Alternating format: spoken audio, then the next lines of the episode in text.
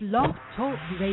3, 2, 1. Let's call Ben.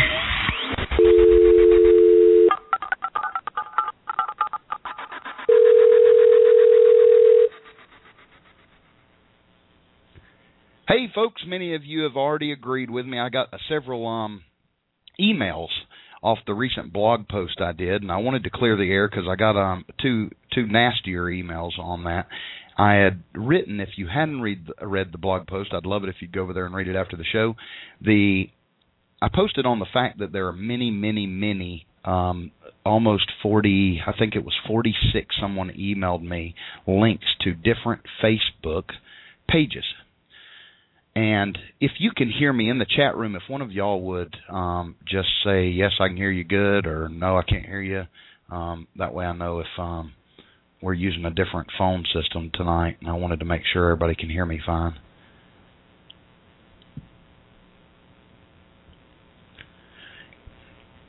I'm going to assume that you can hear me. Let me go on through with this blog post. I posted that with all the different Facebook pages, it separates us as vendors. And I'm not telling you which page to join because I'm a member myself of about 9 different vendor pages on Facebook, and then there's several other ones. Hey, thanks for letting me know the sound is good. We have some callers on the line already. We've got a guest host tonight. If y'all were on last week, we had Rob on.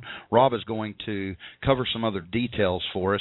He's not on a cart tonight. It's going to make life easier, and we'll be able to cover some ground. We're going to go over some neat concepts. And I wanted to tell you my reasoning behind this, and not as a defense for it, but to kind of get your opinions on it. We have, as you know, several different vending groups. Some are closed, private, blocked, whatever, on Facebook, and they're for vendors. Now, obviously, when you get a bunch of people in a room together, getting vendors together is like herding wild cats, and so we don't have the ability to, everybody's not going to get along with everyone. And that's my point of this, but I wanted to tell you, if at any point we can get together, we can rule and make changes. Not rule the world, so to speak, but rule some of the rules and laws that are hurting vendors. Recently, I spoke with the Institute for Justice, and they say that currently 50 of the largest cities, out of the 50 largest cities in America, 45 have adopted at least one type of significant restriction on street vendors' ability to earn money. They have either adopted a rule that you have to be 300 feet away from another active restaurant. There's a city that has a rule that you have to be 1,000 feet away. And if you saw that, if you drew a circle 1,000 feet in diameter around a restaurant, and every restaurant in the city, it would mean there would be nowhere for vendors. Now, what this does is hurt vendors in the long run. It's divisive, and it's set in place by the people with the money and the clout to get those kinds of rules done. The biggest complaint you will hear is that we have, and callers, the ones that are holding, I'm going to get to you in 2 seconds if you'll just bear with me and just hang on just a little bit longer. But anyway, they create these rules, and their biggest complaint is, well, he can go get a $3,000 hot dog cart and get out here and hurt my business. Well, the crappy part is it's like the pot call on the kettle black, because anyone can do that, including the restaurant owner. But he's not willing to work in the weather, the cold, battle for licensing and spots and all that. He just wants to complain. Now, I'm not against restaurants, but I believe that in a free society, we should be able to work and operate. Well, the Institute for Justice, if you haven't been there, and I've got several blog articles on LearnHotDogs.com that you can read about it and link to them. They are a nonprofit organization. They operate solely on donations from people like you and I. And so if you can afford to send them $1 even, it will make a difference. They have volunteer attorneys who go in and fight for cities that fight against cities that have created rules that are unconstitutional. The beauty is they win. And the reason they win is because cities that adopt these rules are breaking the law, or they're at least unconstitutional rules. and so they are overturned in every case that I have found online. There's been in Texas, California. In fact, they had so many cases in Florida, they opened a new branch in Florida just to handle the amount of cases. So if you're a vendor currently and already on the road vending, and you have a city that is restrictive, it would be wise for you to check them out. It's IJ, like Institute, J is in Justice, IJ.org, and you can check them out and get a good idea. Other news.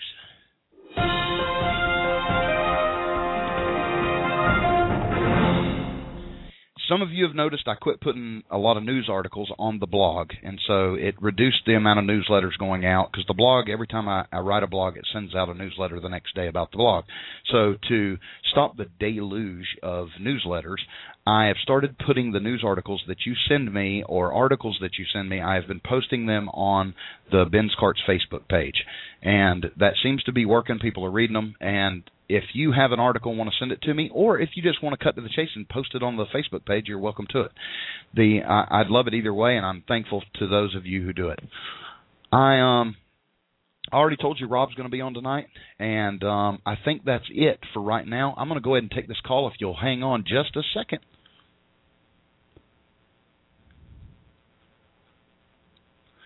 Caller, I've pulled up last 49060. You're live on the air. Do you have a question for me? Hello, caller.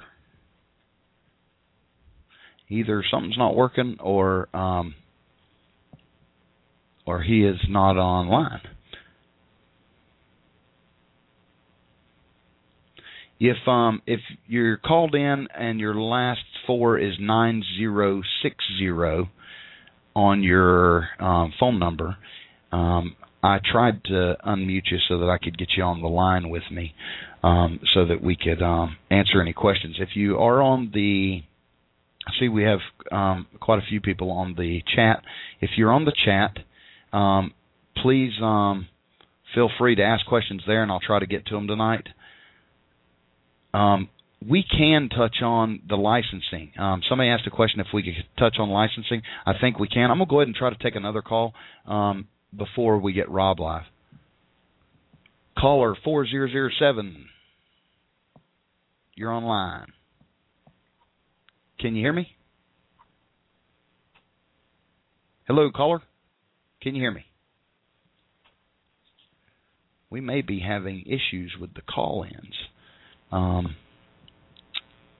Bear with me, and I'll see if I can't fix something.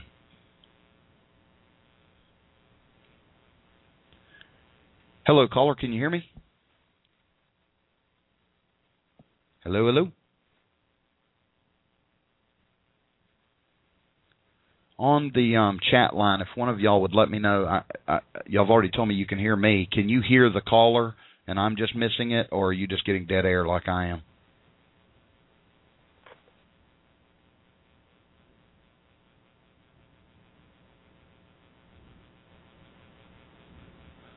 Hello, caller. Not to put you on the spot. If you have a question for me, if you can hear me, let me know. If not, if you want to, in the next just few minutes, if you want to call my regular number, I can try to find out what's going on if there is a problem. You can dial 865-446-0660,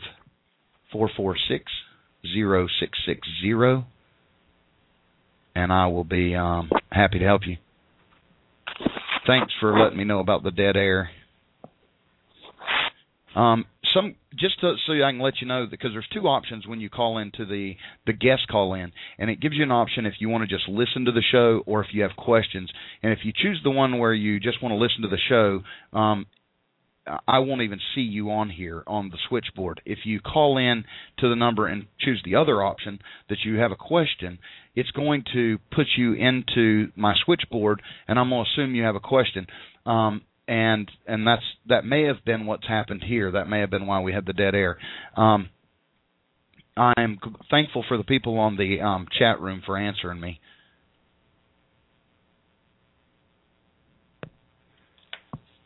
Now, let me tell you, just so you know that we're still alive and breathing, we're going to somebody had a question about LLCs and corporations, and that's a pretty – it's a touchy subject when you're a lay person like myself. You know, we're not allowed, or no lay person is allowed, to give you advice on how to form a business. But I can tell you that up front that I am not a professional, that I don't have any accounting or legal skills or training in answering this, but then I can tell you what I would do and what I have done. Now, different states have some different rules, and it depends on your tax codes and your rules, but generally this information would help you. So if you're just getting started, it is always cheaper to just become a sole proprietor. That means you don't file anything with the state, so to speak, as far as licensing. You will have to get a sales tax license if your state charges sales tax on foods, prepared foods. Some states do, some don't. So if you provide prepared foods, which you would be on a cart, and your state requires it, you'll have to get a sales tax ID, not a federal ID. There's two different things. A sales tax ID is simple. You just call your state. Most of the states have it online where you can apply online, and it gives it to you right then and there. So there's no cost for that that I know of in any state. The next thing, I'm reading somebody's post on the chat. It says to press 1 if you have a question. If you're on the chat and your number ends with a 9060, it says you're still on, and I can try to patch you back through, or a 4007, the last four of your phone, and I'll patch you through if you're on and want to talk. I just didn't want you to think I was putting you on the spot and you had just called in to listen. Now, the other thing is, when you go to get a license, if you do your business as a sole proprietorship, it's cheaper up front. You just go to your county or city business license, and you'd say, Ben, and I want a license, and I'm going to do business as Hot Diggity Dogs. And they have you down as Hot Diggity Dogs, and then your home address, or a business address even, or a P.O. box. And that is your business. The benefits to being incorporated later, once you get up and running, you can always switch mid-year, half-year. It doesn't matter when you switch. You can always switch to an LLC or a corporation or anything. You can switch to one of those, and there's tax benefits. You can claim more. A sole proprietor can they assume is working from his home and doesn't have the business expenses like multiple employees and stuff like that, payroll taxes. So you're just a sole proprietor. That's how I started. It is a simple way to get started with the least amount of money. Now, as you get bigger and you start renting carts or you're hiring employees, you'll want to get incorporated. The incorporation protects you several ways from civil suits. Let's say somebody burns their tongue on your hot mustard, or they come up and to your cart and lay their hand on your grill. Those types of things, it helps to be incorporated. But the best way to do that, typically for liability, is an LLC. It's a limited liability corporation, which means it limits your liability. But your best bet once you go from a sole proprietor to a corporation is to always, always, always talk to an accountant or a bookkeeper or someone who is more knowledgeable about your particular state rules, so that you'll know which way to go. LLCs are cool, but like in Tennessee with an LLC, they charge me more annually. So I switched back from an LLC to a regular incorporation because I didn't have all the fees. And so there's several ways you can do that, and I'd want you to get professional help and not some hillbilly that sells hot dogs help. And so that's about as much information as I can give you on that, that I can sleep well at night knowing that it's accurate. I hope that answered your question there. Okay. Thanks for letting me know that on the chat line about that one number. If any of you want to call in anytime, you're welcome to call in. We're fixing to go live with Rob, so just bear with me just a second. Need to find a good used hot dog cart or concession trailer? The list is growing. If you want to list yours, it's free. Check it out at LearnHotDogs.com. Top of the page, click on the used carts.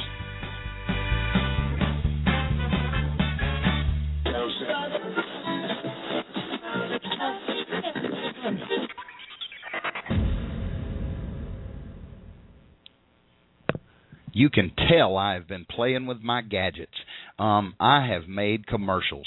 I feel proud of myself. I got so excited that I was able to do that, because when I need to cough, I've been still sick, and so I need to cough for anything. I can cut to a little commercial or something, and you won't have dead air, hopefully. Now, if you have a question, I'm going to go ahead and tell you, if you have a question, you're probably better off waiting until after the interview, phone interviews, and we will I'll take all those questions.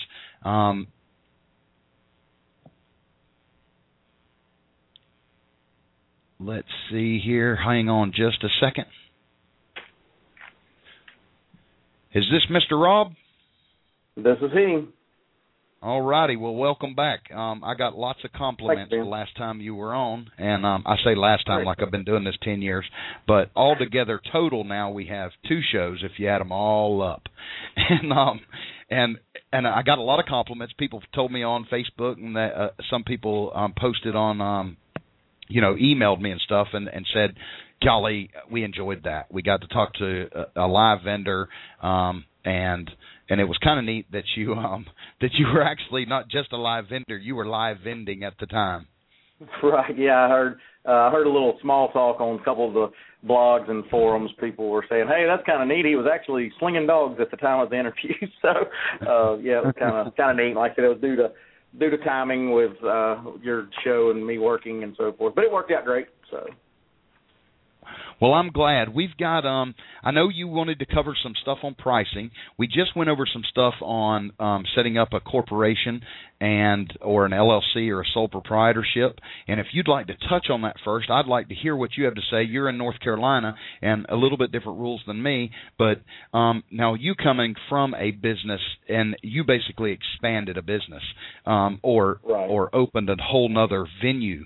So you're not new to being self-employed and owning a corporation.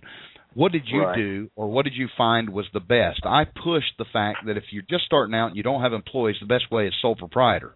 Do you have a different opinion or any idea? No, that's actually what I was going to recommend. If anybody's just trying to get started, sole proprietorship with a good insurance policy. People get into LLCs and stuff like that to kind of limit your exposure when it comes to liabilities and stuff like that. And there's some other, I'm not a tax attorney and not a lawyer, but there's quite other reasons people would do incorporated or DBAs or LLCs or whatever. I recommend each state's a little different, and each person's going to have a little different situation. The quickest, easiest way is a sole proprietorship, which is some people refer to as a DBA sometimes. A lot of times you're using your own Social Security number. It would be, Robert Thomason, DBA, Cafe Express vending, or whatever the case may be. And it's pretty quick and easy to set up, and pretty painless.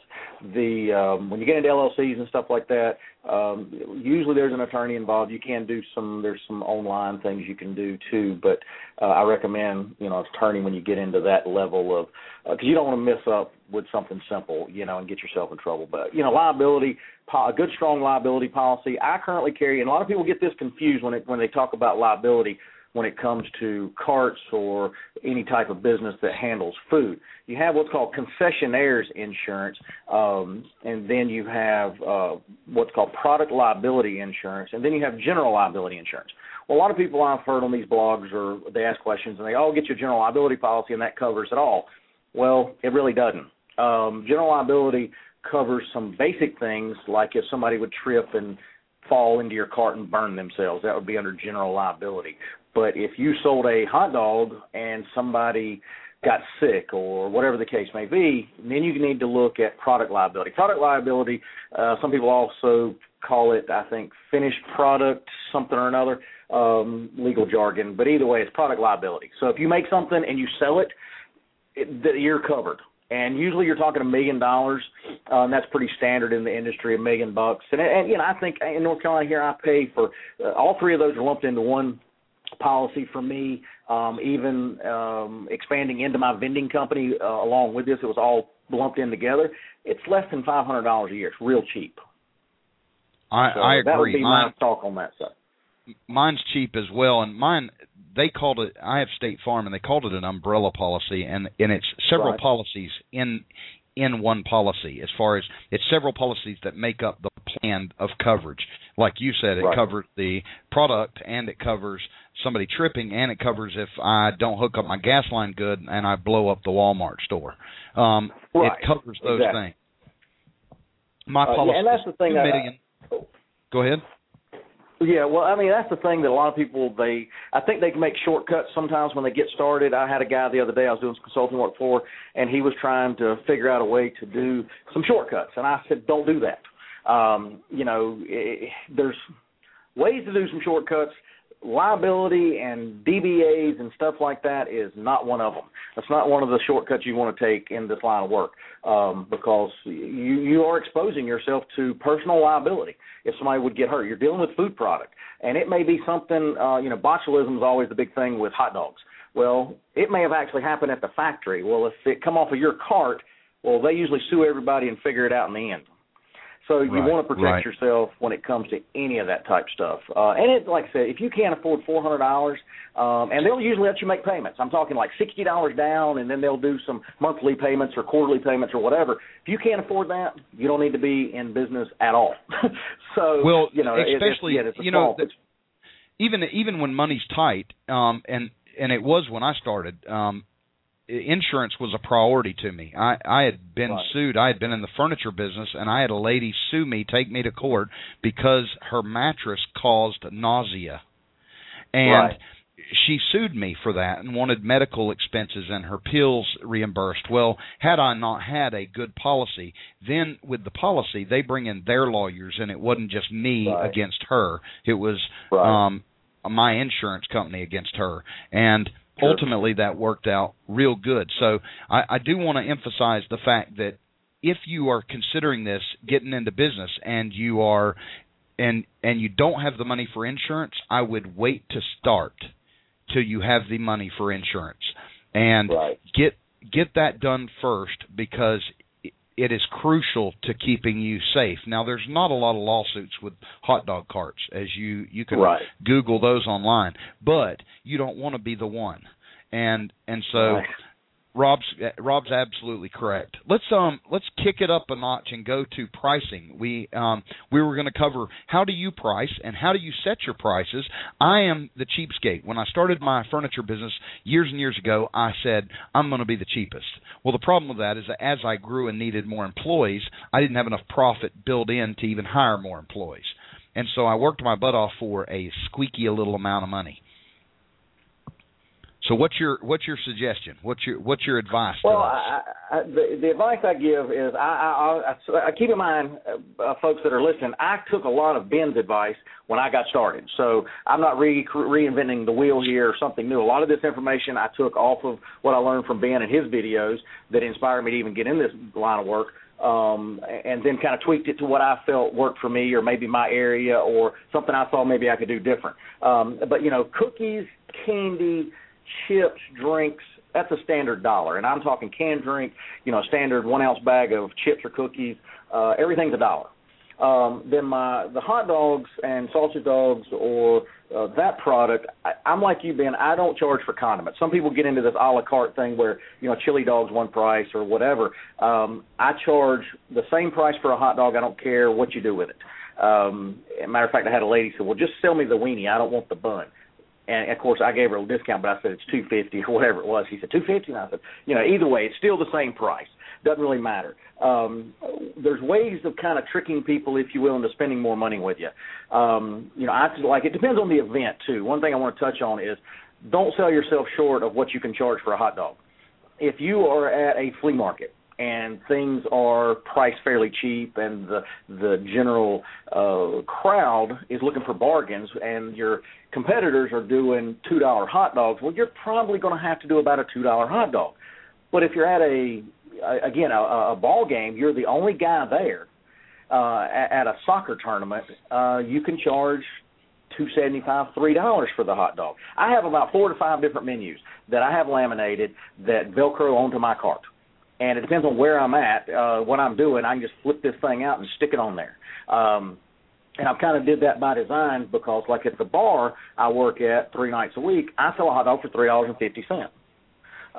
Nobody goes to a bar expect to pay, you know, you can buy a six-pack of Budweiser, Bud Light, or whatever for, whatever, $4, long necks. Well, there you're going to pay $3 a piece.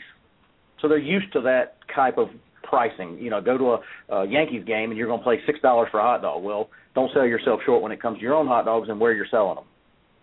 You know, again, if you're at the car show, you're the only guy there and there's 200 vendors, charge $3 for the hot dog. Don't charge $2. But, again, if you're at a smaller location, a flea market type setting, competitive, go ahead and charge that $2.50. I charge about $2.50, $2.75. Last time I set up at a flea market, I charged $2.75. But what I do is I try pricing the hot dog, chips, and a drink, where then I'll do a combo meal. So if you've got $2.50 for a hot dog, they add the drink would make it $3.50 and $4.50 for the chip. So it's $4.50. Well, I do that for $4. And usually most people always get the meal for $4 instead of buying, because everybody's going to buy the hot dog and they want a drink. They're not going to sit there and eat a hot dog without a drink. So for the little bit of more money, they can just get the combo meal. And I always ask, would you like the combo meal? It's cheaper. That's why they do it at some of the famous chain restaurants. Would you like to combo that, or would you like to biggie size it, or whatever the case may be? Go ahead and ask for if they want the combo meal. It's the cheapest deal I got. What you're trying to do is create people to spend a VIN price, what I call it. You want each person to spend X amount of dollars. So if it's $4, at the end of the day, if I can sell 100 people and knock it to $4, I made $400 in revenue that day. So that's what you're trying to do, is prompt people to spend more. Just like when I do 2 hot dogs, chips, and a drink, it's actually even a little bit cheaper, where they save $1 instead of 50 cents.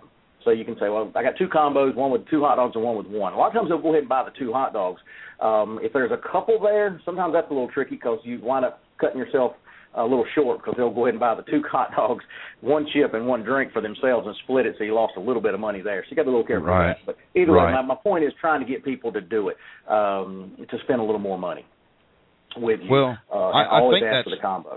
I think it's brilliant. You know, I teach on my videos and in my book to always price some combos out, and to right. I do a 2 dog, you know, drink chips for $5. It would normally be $6 if it was a la carte. So, right. and when we say, if you're not familiar with the words a la carte, all that is I don't know if that's French or what, but it just means per item. So when you see that a la carte or hear that a la carte, it just means per item. So each of my dogs are $2 each, chips are $1, drinks $1. And so that would be $6 for my combo meal. I give it to them for $5, which is 2 drinks, dog, and a chip. And it's a brilliant move. I like your idea, and I've not heard of it, believe it or not, of doing a $4 meal with 1 dog. I've always assumed that most people, or in my experience with men, they want 2 dogs. But I like the way you've done that, because I think you'll you come out ahead doing it that way. Yeah, I find that, believe it or not, most people, unless it's like a luncheon event, if they're sitting there for lunch, but if they're on the go, again, at a flea market type atmosphere, they usually 1 hot dog, chips, and a drink, and that's what they want. They'll go with it. And I always have some sweet items, like a bag cookie or something. I don't get, again, I told you last show, I don't get too complicated on what I put with choices. But I do have at least 1 or 2 sweet items that gives people an opportunity. Because some people like something to finish up a meal with, something sweet. They just like a dessert. And instead of a chip, they may want a hot dog, drink, and a bag of cookies. That's fine, too. So, you know, just kind of do that. And that way, again, you're trying to promote people to spend more money. And you can play with different combos and stuff. And you can also look at add-ons to your cart. I know you talked about this in the video, hot dogs only. And I don't get into, you know, fish sticks and all that stuff you talk about. What I'm talking about is something that you can legally put on your cart, because people have to keep in mind you can't just put anything on a cart and sell it. Again, throwing in vegetable soup or something like that. But there are certain things health departments do allow. Most of the time they allow nachos, and right. a lot of times they will allow pretzels, like the big New York-style pretzels. Those can be bought fairly reasonable, and most people don't have a perceived value of what they expect to pay for a pretzel. Matter of fact, they probably have less expectations of what to pay for pretzels than they do a hot dog, because everybody sells a hot dog at a restaurant or whatever, and it's, you know, $1.50 or $1.75. So when you start charging $2.75 for a hot dog, sometimes they go, oh, I can buy that for whatever. But a pretzel, they're used to festival types. Nachos, I'll go ahead and tell you, have about 60 cents in the nachos, the cheese, and I put a lot of cheese. I put about 6 ounces of cheese on nachos, and that includes, like, the little red and white check boat that it comes. You can put everything in. That's about 60 cents, 70 cents, something like that, and I sell it for $4. And I sold that for $4 at the bar, and I also put it out at the flea market for $4 and sold a ton of orders. So, you know, pretzel, again, you can buy them, those for about 40 cents. $2.53, pretty easy for one of those big old pretzels with, you know, Parmesan cheese or salt and whatever, cinnamon sugar, that kind of thing. It's easy add-ons. And, you know, that and my other big thing that I'm going to get into, I hadn't started yet, is lemonade. A huge profit in lemonade. You know, the big festival-style lemonades, shake-ups, some people call them. We can charge $3 for a lemonade. That's great. That blows my mind. I'm not allowed, at least in the counties that I'm licensed in, as far as the ones that I'm allowed to go to and under the health inspector that I have currently, I'm not allowed to make any drinks. I can't even bring. I can only have prepackaged drinks like Coke, and and I can sell lemonade, but it better be in a bottle that was factory sealed. Right. But I know that there's I've got a buddy in Chattanooga, and he's set up by the river, and on city property they allow him there, and he's serving lemonade, just like you just mentioned, and he doesn't have any problems. So it's all about the interpretations of the rules. My inspector just doesn't allow it, so I really can't do anything about it.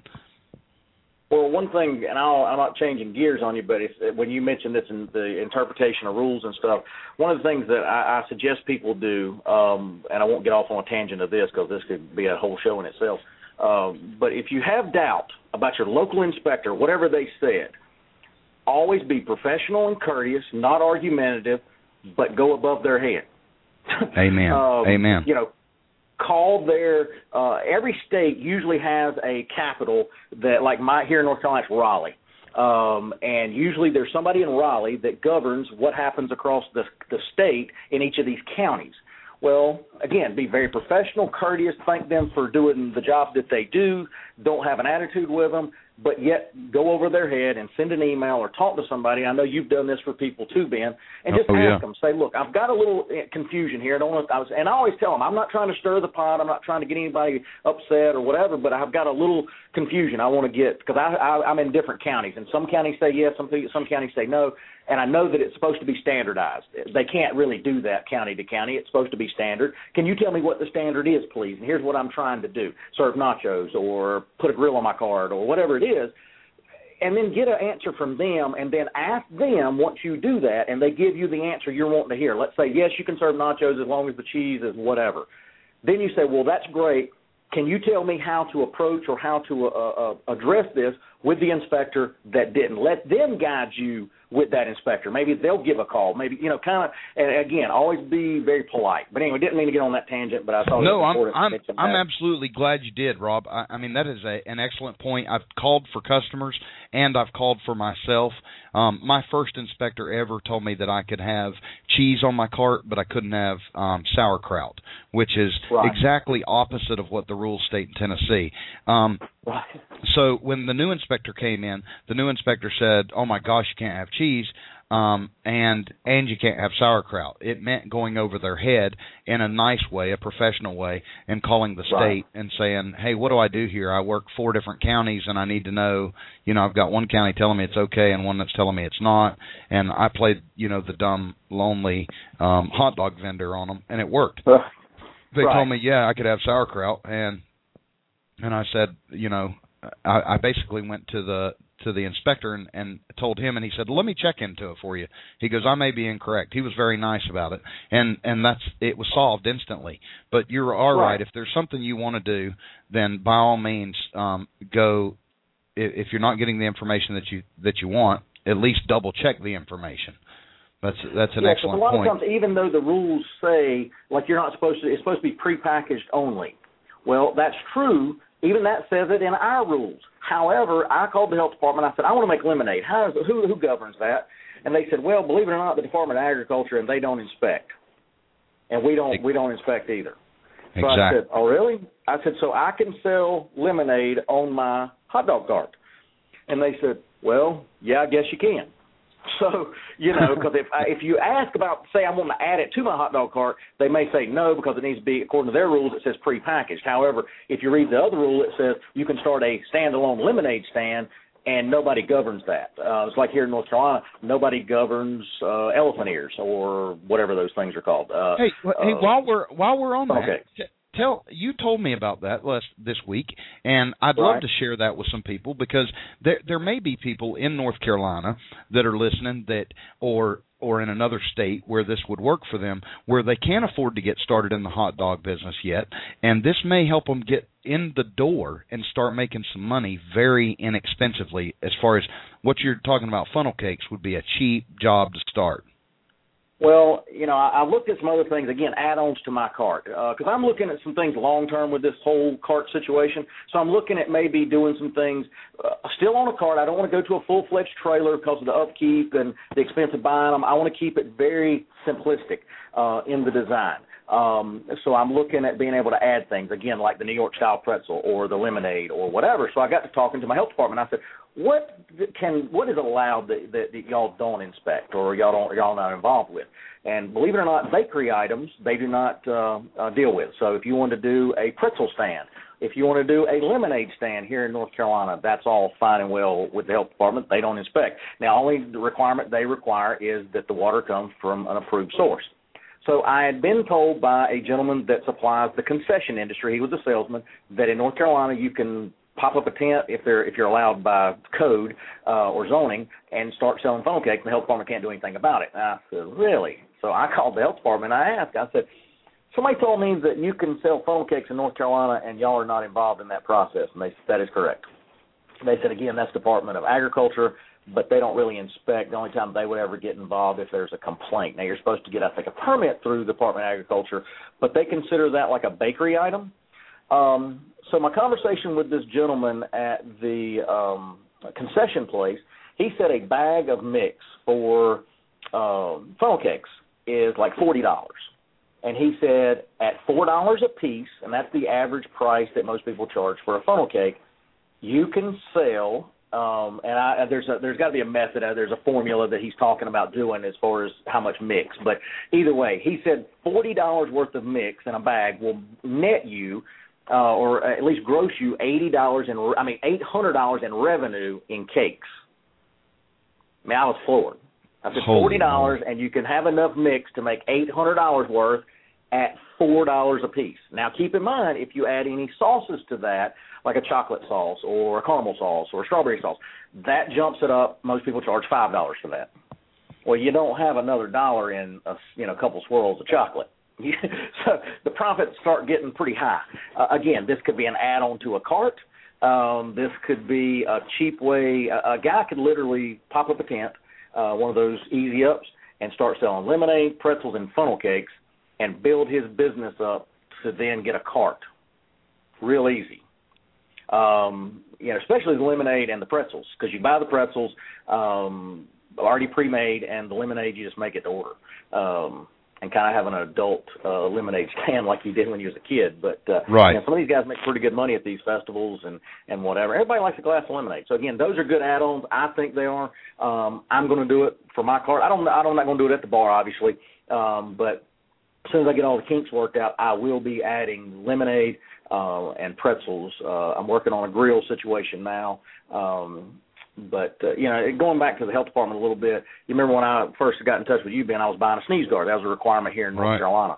Right. And one inspector, he sent pictures of the sneeze guard. One inspector said yes, one said no, this, that, and the other. Got Raleigh involved. So, again, that does work. But, by the way, I never told you this story, Ben, but one night I was leaving the bar. It was 3 in the morning. I was very tired. I forgot to strap down your sneeze guard. You have to strap it down because it slides on and off. It's designed that way so it can be cleaned easy. You know what I'm talking about. Right. Well, I just so happened to look in the rear view mirror, the side mirror, and I seen what looks like somebody threw a cigarette out and there's like sparks all over the place. And I thought to myself, surely that's not something off my cart. So I immediately pull over. The sneeze guard is gone. I said, oh, this is not good. So I turn around, get back on the interstate, come around. Your product, I'm giving you a little plug here, I have to admit. At 70 miles an hour, your sneeze guard came off my cart, hit the interstate, and survived. Holy moly. It was scratched up a little bit, but none of the hinges broke. You know, it's got two hinges on it, the style I bought from you. None of the hinges broke. It did get a little scratched up, but it survived about a 70-mile-per-hour gust of blowing off the back of my cart one night at 3 o'clock in the morning and hitting the asphalt. So, I'm glad nobody was behind you. Again, going back to liability, you know, talking about liability insurance. That was, and I was sitting there thinking, I hope nobody was back there. You know, because that, you know, that's a big hunk of metal. That thing weighs what, Ben? 20 pounds? All stainless steel, big sharp edges on the corners and all that. If that went through somebody's windshield, oh man, you know, or even just tore up their car, under their car, it would have been under the car and tore it up. Yeah, I mean that could have caused a wreck. General liability, things happen. And so, again, going back to insurance real quick, that just classic example. Nothing happened that night, thank goodness. Everybody was safe and sound, and so was your bulletproof sneeze guards. I had a customer email me this week, and I posted it on Facebook. They sent me two different emails, but it was kind of neat. They got rear-ended on their way to a job, and it messed up the other person's car, but it didn't hurt their cart other than the taillight. Oh, and he said it took a lick, and I told him, I said, listen now, I said, don't try that again, because I've had some customers call me that were rear-ended and, you know, just crushed a cart. There was a guy out in Arizona that sent me pictures of his cart, and he got rear-ended by an old pickup truck, and the pickup truck won. And, I mean, they're stainless steel on a steel frame, but it's still, I mean, it's still an auto accident. You got a 3,000-pound car hitting it, you know, at 30 miles an hour. It's going to do some damage. But let me, so real quick, I wanted to, we've got a couple questions on the line, and then we'll get back to it, Rob. But I'd love it if some people may want to ask you a question or get your opinion on it while they're here. But we've got some questions, and I'm going to cover that. I'll be right back. Yeah, I'll stick around. After the show, head on over to benscarts.com/book. Ben has written what is called the most comprehensive course on the market. Check it out at benscarts.com/book. See real testimonials at Ben's Carts Facebook page. Hey, folks, hope you're enjoying tonight's live podcast. Remember, not only can you get the biggest bang for your buck over at benscarts.com, with carts starting at only $18.99, you can also get the free training and watch free training videos. Come on over after the show. We now return you live to the Ben's Carts Radio Show.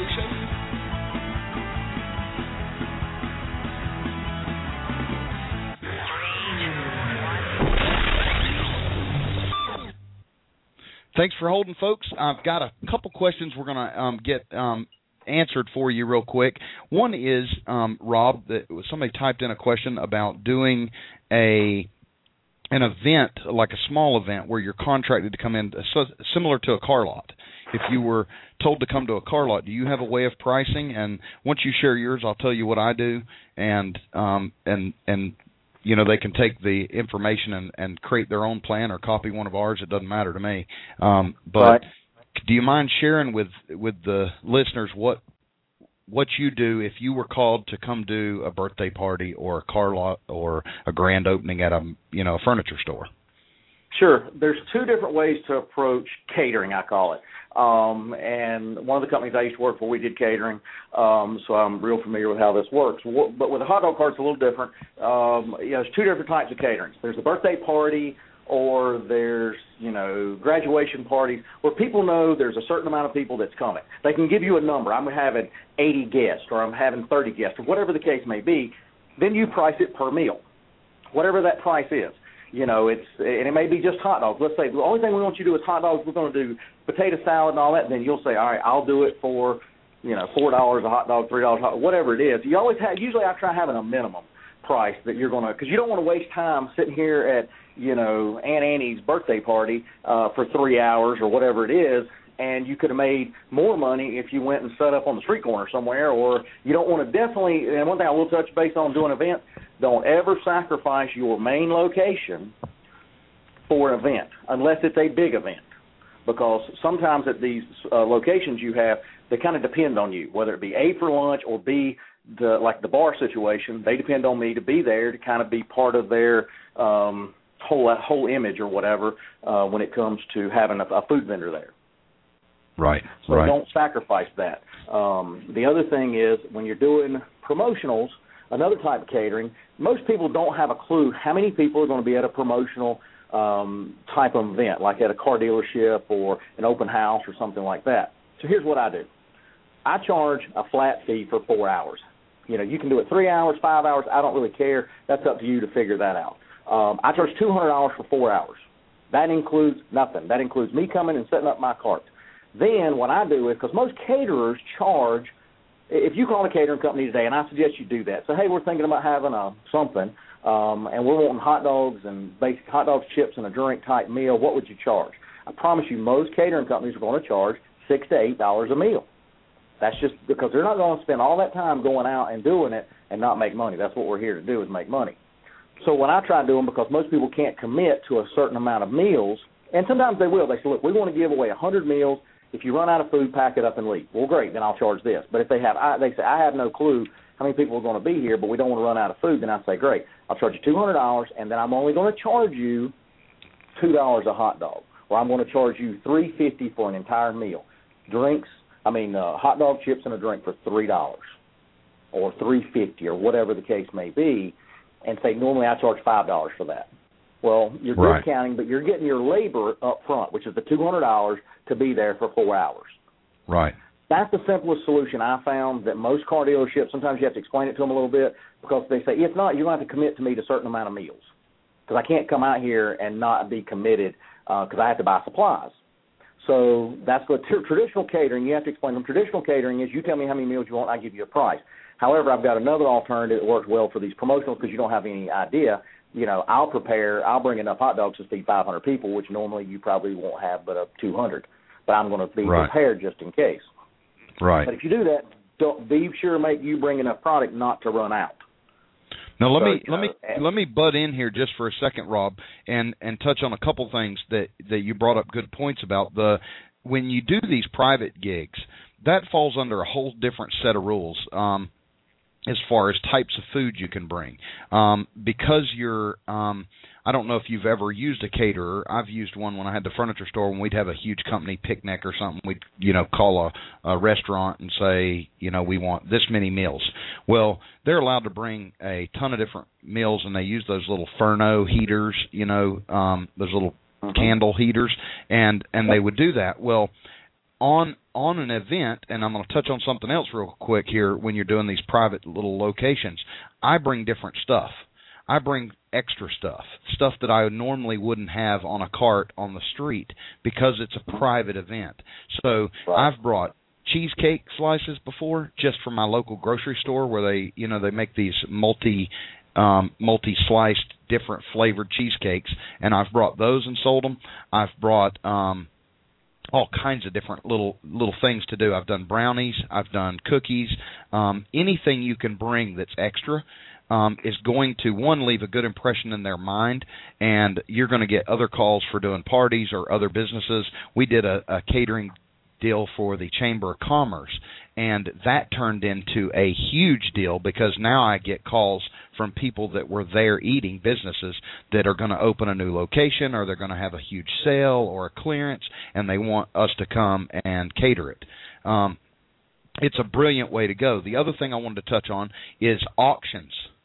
Rob, when you I don't know if you've done any auctions, but in Tennessee, property is sold a lot through auction companies where they'll advertise it for 2 months and they'll have an open house and you come out and auction. Well, if you contact those auction companies, you can make huge money because, one, they don't know how many people are coming. So Rob's method would work best.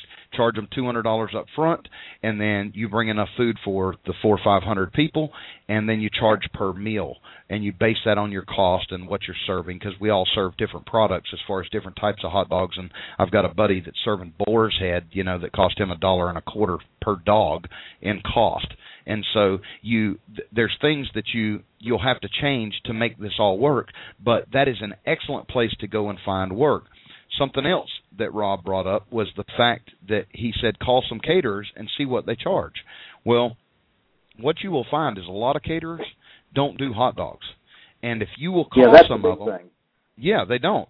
If you will call them, though, and say, would you like to add us to your benefits?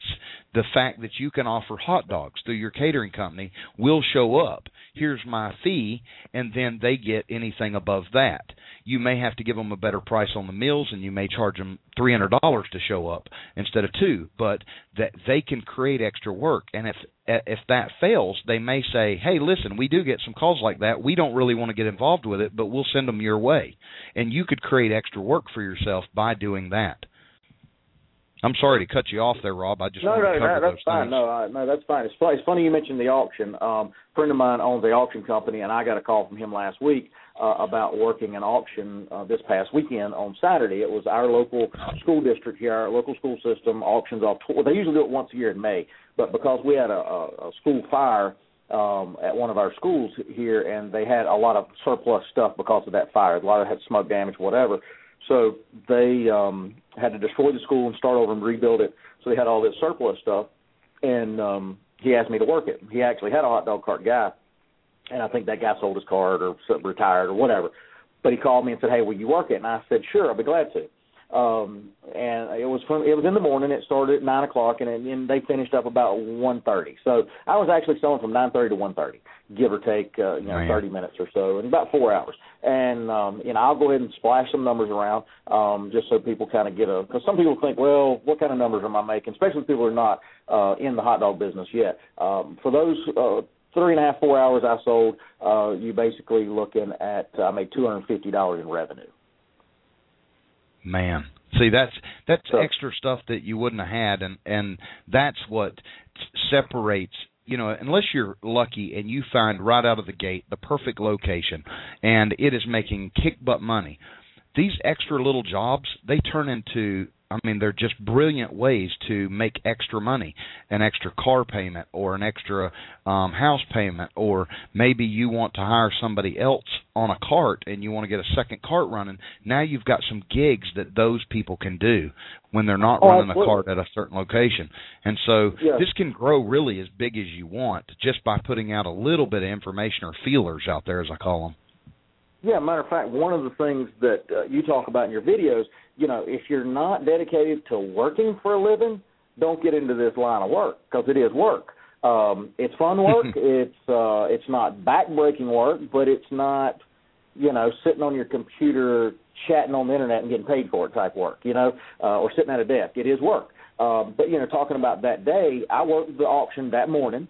I came home, went to my commissary, got everything cleaned up, repacked, came home, took a nap for 2 hours, got back in the car, got the cart loaded up again, and went back to the bar that night and worked till 3 in the morning. That was my day Saturday. So it started at about 7 o'clock when I got up, went to the commissary, got all my stuff together, loaded the cart, drove over there, did the auction. Again, went back to the commissary, unpacked everything, loaded up, cleaned everything, got it ready, went home, and that was my day. But, instead of a typical $400 day, I turned it into a $750 day type. You know what I'm saying? So it's just what you're willing to do. I love it. Willing to work, there's money to be made, and, again, taking these little small gigs, it's an extra $250 in one day. That makes all the difference. There's people out there working. I've got family, grown brothers and sisters that are working and making $250 a week, working on minimum wage. And not that that's bad, but, I've tried some of them to talk them into doing it. I've got a sister now that's operating a cart, and so she's out of that 9-to-5 mentality now and is making a good living. But I had a guy called me recently from Florida, and he's in just a nowhereville. There's really not a lot around him. In 3 counties, he's had trouble finding locations. Well, he has called me multiple times and emailed me and trying to figure out best places to set up, and he's really had a challenging time. Well, he called me recently, and he went to an auction house that is not a land auction. This is like a flea market auction house where once a week they get together, and it's free to go in, and you get a bidder's number, and everything goes that's there that night. They're not allowed to they call them absolute auctions, where they nothing doesn't get sold, and so everything gets sold. Well, if you have a smaller crowd, people get super cream and good deals. Well, this place had a little tiny kitchen there, and they would serve scooped ice cream and cold drinks and bags of chips, but nothing really to eat other than these microwavable party pizzas. And he went and approached them, and when he did, they said, "Oh, my gosh, we're sick of doing our little thing. We'd love to have you here." He is working that little shop now, and I don't have his exact numbers, but he's called me twice. The first call he called me, he was crying, and he said, "Ben, I can't tell you. I just made more last night than I have in 3 weeks working these little jobs here and there." And it changed his life just by going up and asking. They already were serving food, but apparently they were tired of it, and they weren't really making any money. And he said they took him in, and he set up right at the door, and it's where he told me there's a loading bay where they once the auction is on that item is over, they walk out these double doors, and they stack it on this loading bay, and then you pull around after the auction and get your stuff.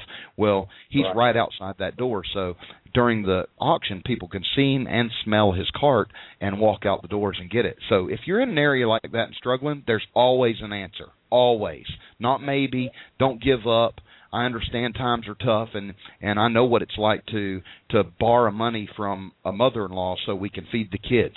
You can make this work. It just takes – it's going to take some effort. Well, you know, one thing that my background from the vending side is sales and marketing. I've been in sales. I've been in a lot of different things in my time, but sales and marketing is kind of my, I guess, expertise area. And one of the things is going and getting locations. A couple things, you know, we talked last show about being clean and presentable while you're on the cart. Well, when you're out soliciting for locations, I suggest you even step it up a notch. Maybe put on a pair of khakis or a pair of dress pants. You can still wear a short-sleeve golf shirt or just a long-sleeve shirt, no tie or nothing, but, you know, nice pair of dress shoes and a pair of khakis or whatever, and go out with a nice piece of literature. I actually had what's called a rat card. It's the size of a trifold brochure, but it's only two-sided. It's glossy, very professional, you know, the type you see that advertise for Tweetsie or Myrtle Beach or a golf course or whatever, and mine looks like that. It was professionally done by a local printing company here. Let me tell them real quick, because a lot of people aren't in areas where they would see rat cards. If you've ever been in a hotel, though, in any city where there's tourism, in the hotel lobby, in the Jiffy stores or the convenience stores, there's always these little racks with brochures or cards in them, little laminated colored cards with discounts or 20 cent off of an ice cream cone at this Dairy Queen or whatever. And that's what Rob's talking about here, rat cards. Yeah, ahead, that's Rob. What I had made up. They're a little bigger. They're obviously bigger than a business card because I couldn't get but so much money on a business card. And I didn't want something that looked like I printed it off on my computer. I wanted to look at, again, step it up a notch where it looks very professional. So I had these made up, and I would go out and knock on doors, whether it be the auction house or an auction company or a car dealership. Like one day I hit all car dealerships in a certain town. I got really good responses. "Hey, that's great. We've been looking for something like this. You know, what time do you think the best time to do it?" And you know, we normally have our stuff in the spring, you know, something like this. I said, "Hey, anytime you want to do it, because I've got a real nice picture of my cart on it." So I said, "Yeah." If they say, "Is this your cart?" And I said, "Oh, yeah, that's my cart." And I tell them, you know, we talk about cleanliness a little bit when we mention that, because a lot of times, you know, sometimes hot dog cart people get a little bad rap, I think, occasionally, because there are some people that don't keep their stuff real clean. And I tell them, "Hey, my cart's clean enough you can eat off the tires." I use that terminology a lot, just kind of lighthearted, and they get a little laugh out of it. I said, you know, we're very clean. So, again, a nice picture of your cart. But, you know, step it up a notch to where you look very professional, and you might be surprised. Normally when you're selling to a business person, somebody that's already in business, somebody that owns an auction company, the general manager of a big, huge car dealership or, you know, a local retail chain. I'm working on a deal now. I mean, you know, I'm not going to talk about it tonight. I mean, you know what I'm working on behind the scenes. And I went over there, you know, with a nice pair of dress pants and a coat and a tie. But I'm going a little larger scale than just setting up out in front of their shop there. But, again, you step it up a notch because first impressions, as they say, you can't take away a first impression, good or bad. So if they see you very professional, even maybe have a company logoed shirt done, that's always nice, a little touch. Again, it can be a little casual, but yet very professional. Clean-shaven, nice haircut, go knock on doors.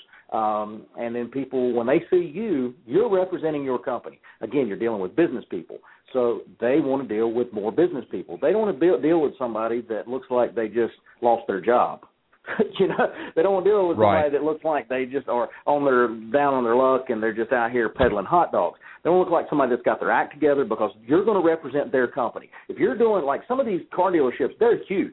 And we're talking they're representing major brands, whether it be Honda, Lexus, Toyota, any of those involved, they want to make sure that you're a good impression to their customers because you're going to represent their company for that short period of time, whether it be 3 or 4 hours that you're there.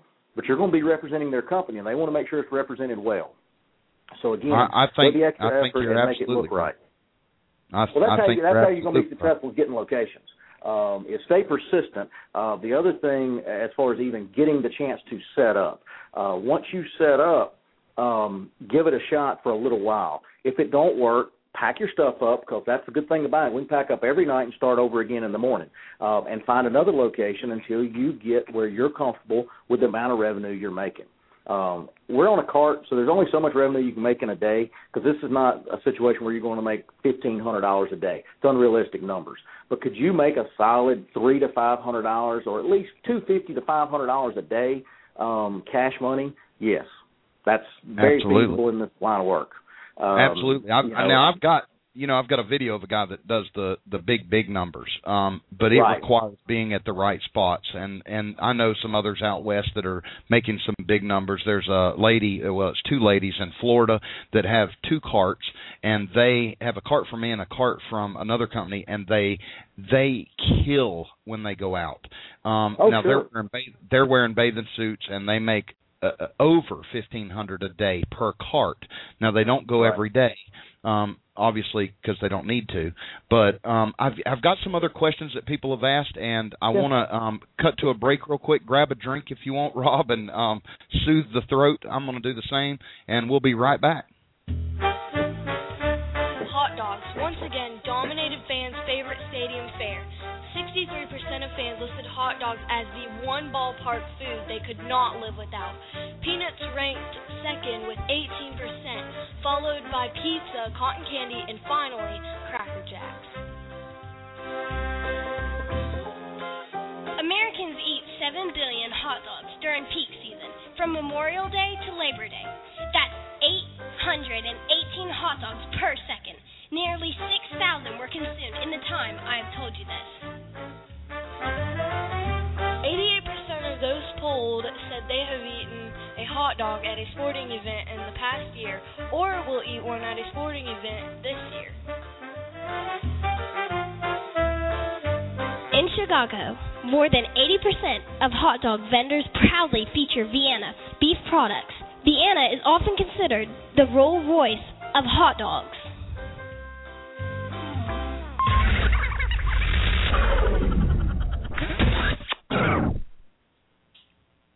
We're back, and I thank you for giving us a little break there. My throat was getting dry, and I needed some Diet Pepsi.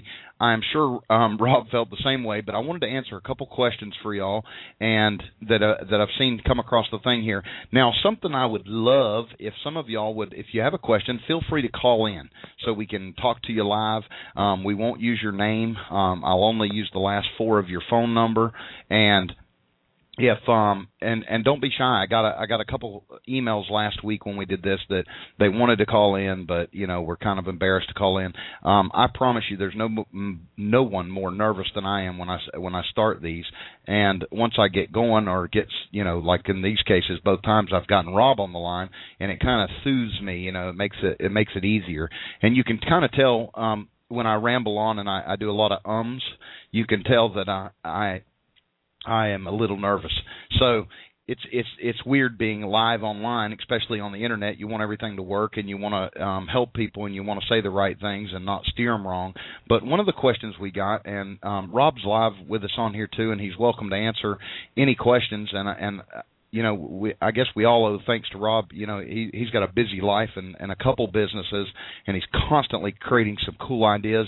He's been a success in the business, and I really appreciate him taking time out. He's got a family and, you know, wife and children, and he takes his time out to meet with us on here. I do have some upcoming really neat stuff coming along the pathway, including some we're trying to work up a time to do a live broadcast, and the problem is we do these in the evening, and I hope this time, starting at 8:30 or 9, works better for everybody. But the Institute for Justice, I want to interview and talk to them and let them share a little about what they're doing and helping us and our rights to earn an honest living. And so eventually we'll have them on. We've got some other guests scheduled to come on that are successful vendors, and some are new, have been vending for longer than me. So there's some stuff scheduled, and so I'm glad you're sticking with us, and I hope this is helping you. If you have any ideas for the show, even if you want to call me and say, Ben, you need to do this, or you need to make it shorter or longer or more of them, or whatever your suggestion is, I'm taking those to heart, and I'm trying to create the best way to do this for everyone. Now, one of the questions I got, Rob, and this pertains to me specifically, is someone asked about my area. You know, in the Smoky Mountains here, we've got Woodland Forge, which is, you know, Dolly Wood, and we get over 12 million visitors. I think the last census was 14 million visitors a year. When I first started this, I don't mean to cut you off real quick, but we have a real bad connection. I don't know if that's on my end or your end. It was real bad. And somebody just messaged me through the board and said that it was a bad connection too. I was wondering about that. Yeah. It says I don't know how you handle it. I honestly don't know either. Hold on just a second. And in fact, if I'm going to mute myself to try to clear this up and leave you on, if you want to try to. Go ahead and talk, and then I may interrupt you when you take a breath, and I'll answer these questions and allow you to answer some of them. You're starting to clear up now, so let's go ahead and try getting the question that the person had about the area and that sort of thing. Okay. You're pretty clear now. I don't know what happened. This is the joys of using internet, and you know, Tennessee, we're still pulling strings and cans, and so I'm not 100% positive that I didn't pull the string too tight and popped it or something. One of the questions was, though, in my area, being the 14 million visitors a year, you know, why am I not around that area working? Well, the biggest reason is because, like those 45 other cities that are popular destinations and biggest cities in America have restrictions against vendors, mine have the same communist restrictions against business as well, and I'm not allowed in my city limits. Do I go into the city limits sometimes after hours? Absolutely. Right. But we have a huge code enforcement group here, and even if the health inspector's not working, the code enforcement people are, and they drive around in these little police cars, and they make sure that everybody that's working the Strip and around all the tourists have license. And you can't get a vending license for street vending food products in Sevierville or Sevier County, so which encompasses 3 cities, so it kind of makes it difficult. I have sent in my forms, or you know, signed my complaint over to the Institute for Justice, so has some other vendors in my area. And so eventually that will happen, and that's why I wanted to emphasize, if you have $1 or $5 or anything, and even if it's 2 months from now, send them $1. because anything you send them is going to help us. And I think we all could use it, even if you're not facing a challenge. There's been some, if y'all follow my Facebook and stuff, you've seen some of the challenges people are facing in the United States where their cities have restricted street vending, specifically hot dogs. So right. That's going on with that. One of the other things is that I wanted to touch on. I like one of the comments was using midgets and bikinis. Let's see here. You have to bear with me because I don't. Somebody asked about Lowe's and Home Depot. I tried to answer that on the chat line. There's a company called Streats.net. I think it's S-T-R-E-A-T-S. I spelled it wrong on the chat line, y'all. So it's S-T-R-E-A-T-S.net. It's like Street Eats, and that's their real name. And Rob knows about them and even their parent companies and how all that works. But the bottom line is you more than likely will have to go through that company in order to get your approval to work at Lowe's or Home Depot. That was the question. I hope that answers it. It is worth it if you get the right Lowe's and Home Depot location, but it just depends on where you live.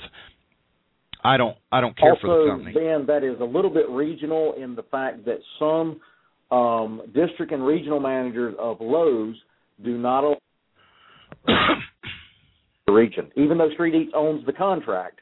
To have the rights to have them there, you ultimately have to have approval from the store you're wanting to set up at. The manager as well as the district manager in that area. They have to say yes, and then you are approved through Street Eats. So just because you find one and you go through the Street Eats process, you still need to check with your local Lowe's and Home Depot to see if they're interested in having a hot dog cart because here locally, the old district manager said no hot dog carts. The new district manager, I think they're pondering it, that they're possibly going to allow them back. So just to let you know a little bit about that, it ain't as easy as just going to Street Eats. You still also have to get approval from the Lowe's. Right. And I should have covered that. I do in my book, and I do on my on the blog and stuff. But, yeah, there is another company, too, that's over out west and Midwest states. Mm-hmm. You will find there's another company not called Street Eats that controls the local foods through Lowe's and Home Depot as well. So I think they've double contracted or there's something going on there.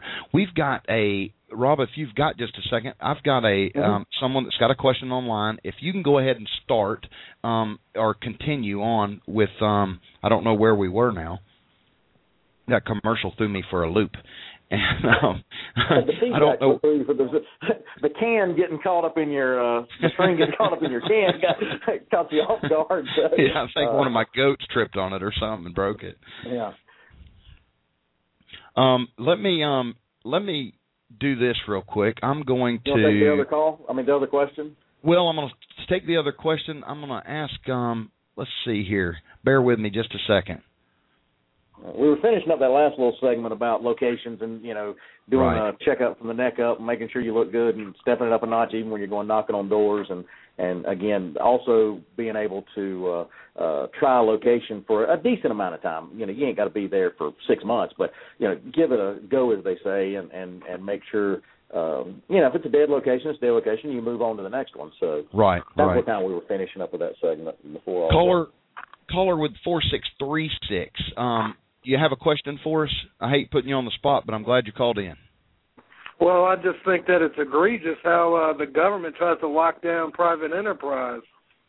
Well, believe it or not, it's not even really your federal government has laws, the constitutional laws, your Bill of Rights, that allow you the right to free enterprise, and it's covered theoretically. Exactly, it is theoretical.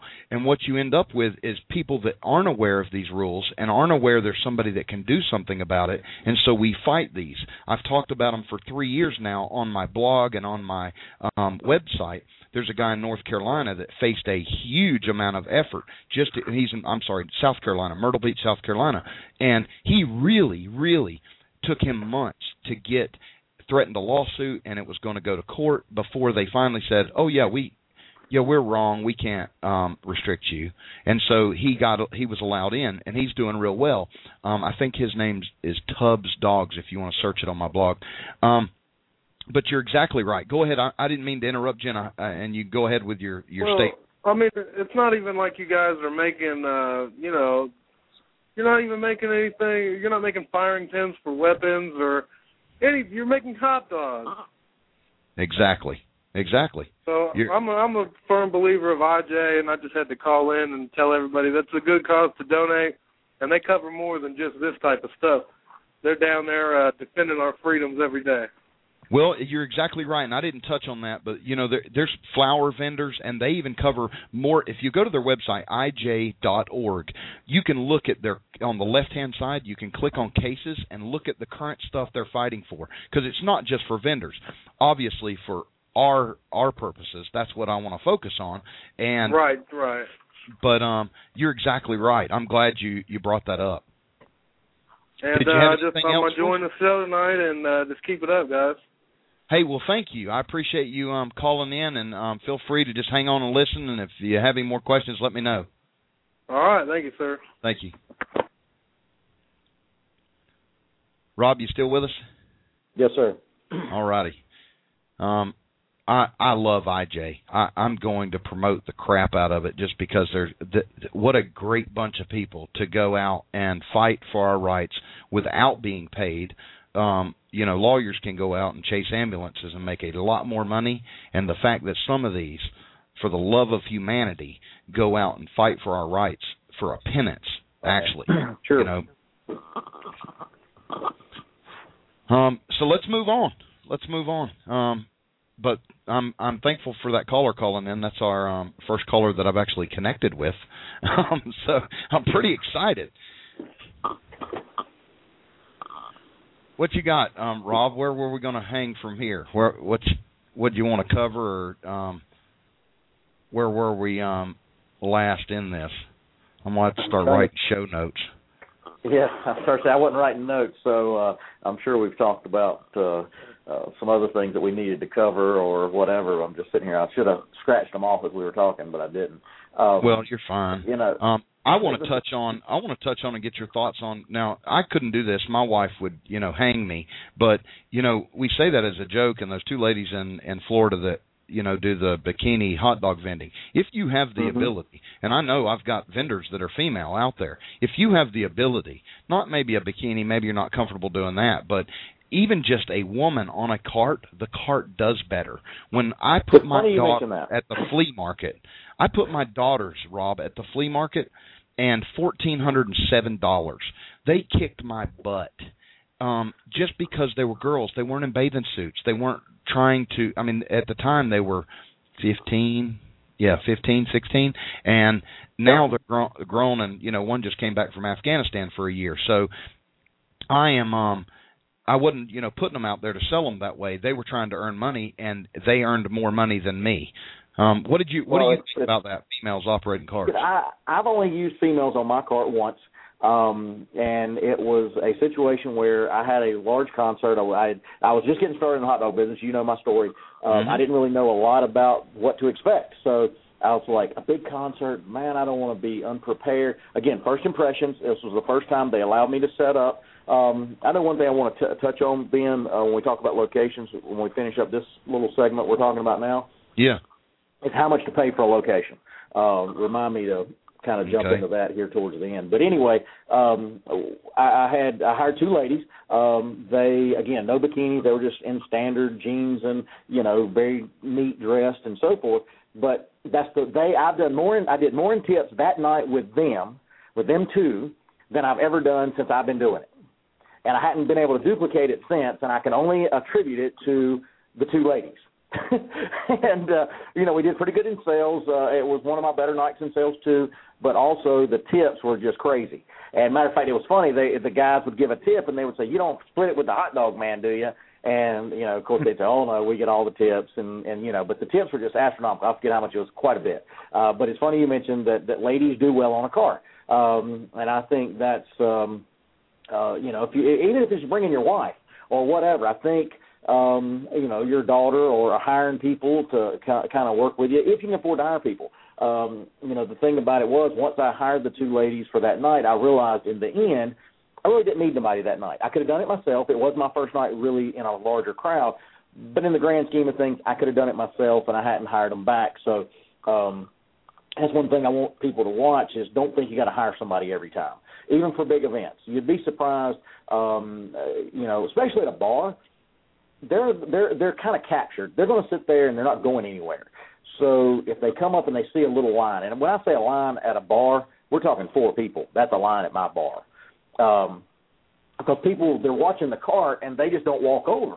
But maybe 10 minutes later, once there's nobody in front of me, they'll walk on over. So, again, I don't really need to hire somebody because of that. If it was at a festival where you're having lines, long lines, yes, you need to hire people. But something like that, or even like a lunch crowd where you're dealing with, say, a streets, you may want somebody to come work your cart, even if it's your wife or something, just for an hour, just to get you through the lunch bump. You know what I mean? Where you have that big long line. You got 30 people or 20 people in line or whatever. We'll have at some point we'll have Thunder Dogs on, and he's going to kind of help us out with doing huge events. I'm scared of the big events as far as I don't really like crowds, and I don't go to concerts. But he does these big events, and he did a big event his first time out with the cart, but he knew what to plan for because he had done the event before, selling T-shirts and gadgets, and $7,000 in one night. And I've got pictures on my website of his event where the line is 350 people deep, and he went through six gallons of chili, and he had. He had the right staff there, and that's crucial for when you're doing it. I love it when my wife goes with me because she can handle the money. People seem to respond good to her. She's got that hillbilly country accent that's way stronger than mine. If you think mine's strong, you should hear my wife. And she just huns you to death, and people love her. And so it helps me to bring her. I always have a better day. One of the things we talked on earlier was about going to try and find locations. And one of the questions that come up where people ask me, hey, how much do you pay to be here? I get that a lot, especially at certain locations. They'll say, they charge you a lot to be here. I've set up at maybe 5 or 6 different locations. I paid for one, and that was because it was at a flea market, and they charge everybody. The auction company didn't charge me a nickel. The bar I set up, it's a convenience for them, for their employees and their patrons. They don't charge me a nickel. Don't go in saying how much would you charge or here's what I'm willing to pay. Exactly. Just say, exactly. Don't talk like that. And this is one of the things I learned from you in one of your videos early on.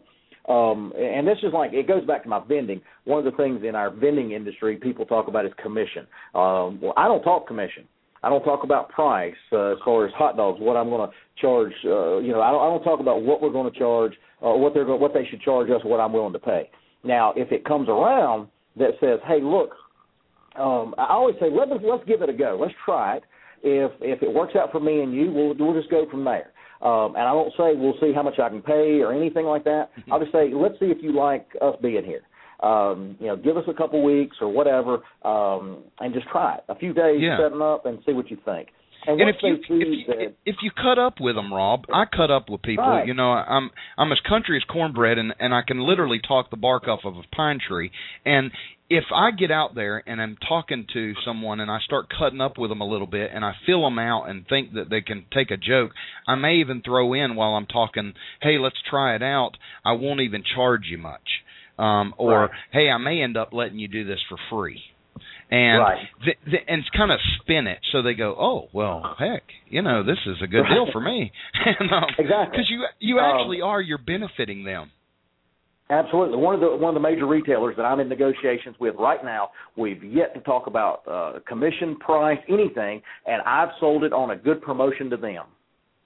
Yep. That's exactly, it's a good promotional. It's a good daily promotional where you'll get people to stop by, your customers, your employees, because they used to have little concession bars inside there, and they've downsized like a lot of people, and they did away with those. So I've sold it on the idea of being a good promotional item for them. I said, it's real festive. We have real colorful this, that, and the other. Maybe you can put some balloons up for you if you like, whatever, and we'll make it real festive and kind of almost like a promotional or sidewalk sale kind of look to draw some attention. Excitement breeds excitement. So if they see the cart and they say, hey, check this out, they'll pull in your parking lot and they may see a sign up in your window that says something's on sale, and they'll say, hey, I could use that, whatever it is. So that's kind of how I sold that little deal, and we're working on it. Let me. I agree. Absolutely don't bring up price or can I or how. I always say, even on my my little training videos, I tell you to say, how would you like it if we stopped by and fed your customers and, you know, set up the cart, as though I'm doing them a favor. You're not right. You're not pushing yourself on them, but you're also not begging for, you know, permission. And it's all in the way they perceive it. Hey, listen, I wanted to get to this, Rob. We got about 5.5 minutes left, and I've got another caller on the line, and I want to keep you on the line if you've got time. And I want to I want to catch them, but I also want to tell you, for those folks fighting a battle, and I know I've beat IJ, you know, like a dead horse tonight, but if you will go onto my blog and look, just search for Institute for Justice, or just search the word justice. I did an article a while back where I posted a PDF that they provide, and you can go to their website and get it as well. It's just harder to find, but they made a PDF that you can present to your city council or your chamber of commerce that kind of opens their eyes to the benefits of street vendors and what it does for a city, and real statistics that show you that the cities that have the streets that have vendors on them are safer streets in America. Real statistics, real data that you can say, here's the proof. You know, UC Berkeley did a set of statistics on it. There's a lot of information in that brochure or that packet, and you can download it for free. They don't charge you anything for it, and you can mail it to your city, or you can say, listen, I want to be put on the minutes for the next city council. I have some things I want to talk about as far as vendors. And you may get the attention of the city attorney, and he may go, you know, I looked into this, and really we can't restrict this. We need to go ahead and overturn this. And so keep that in mind, and don't forget about IJ.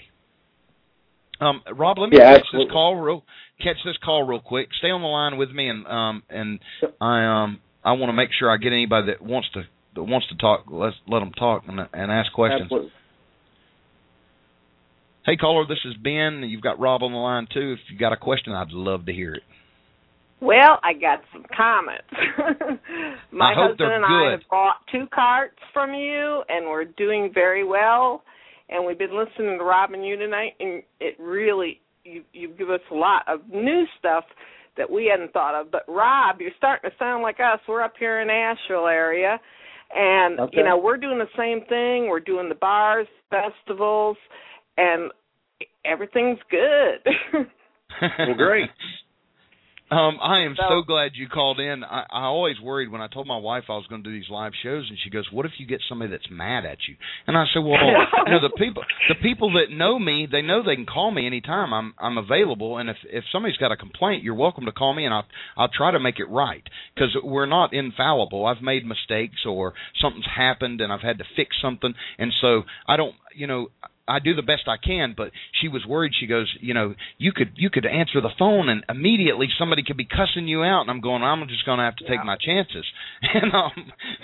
No, everything's good. And we're going to get registered so we can, you know, text in next time. But I just want to let y'all know we really appreciate the show.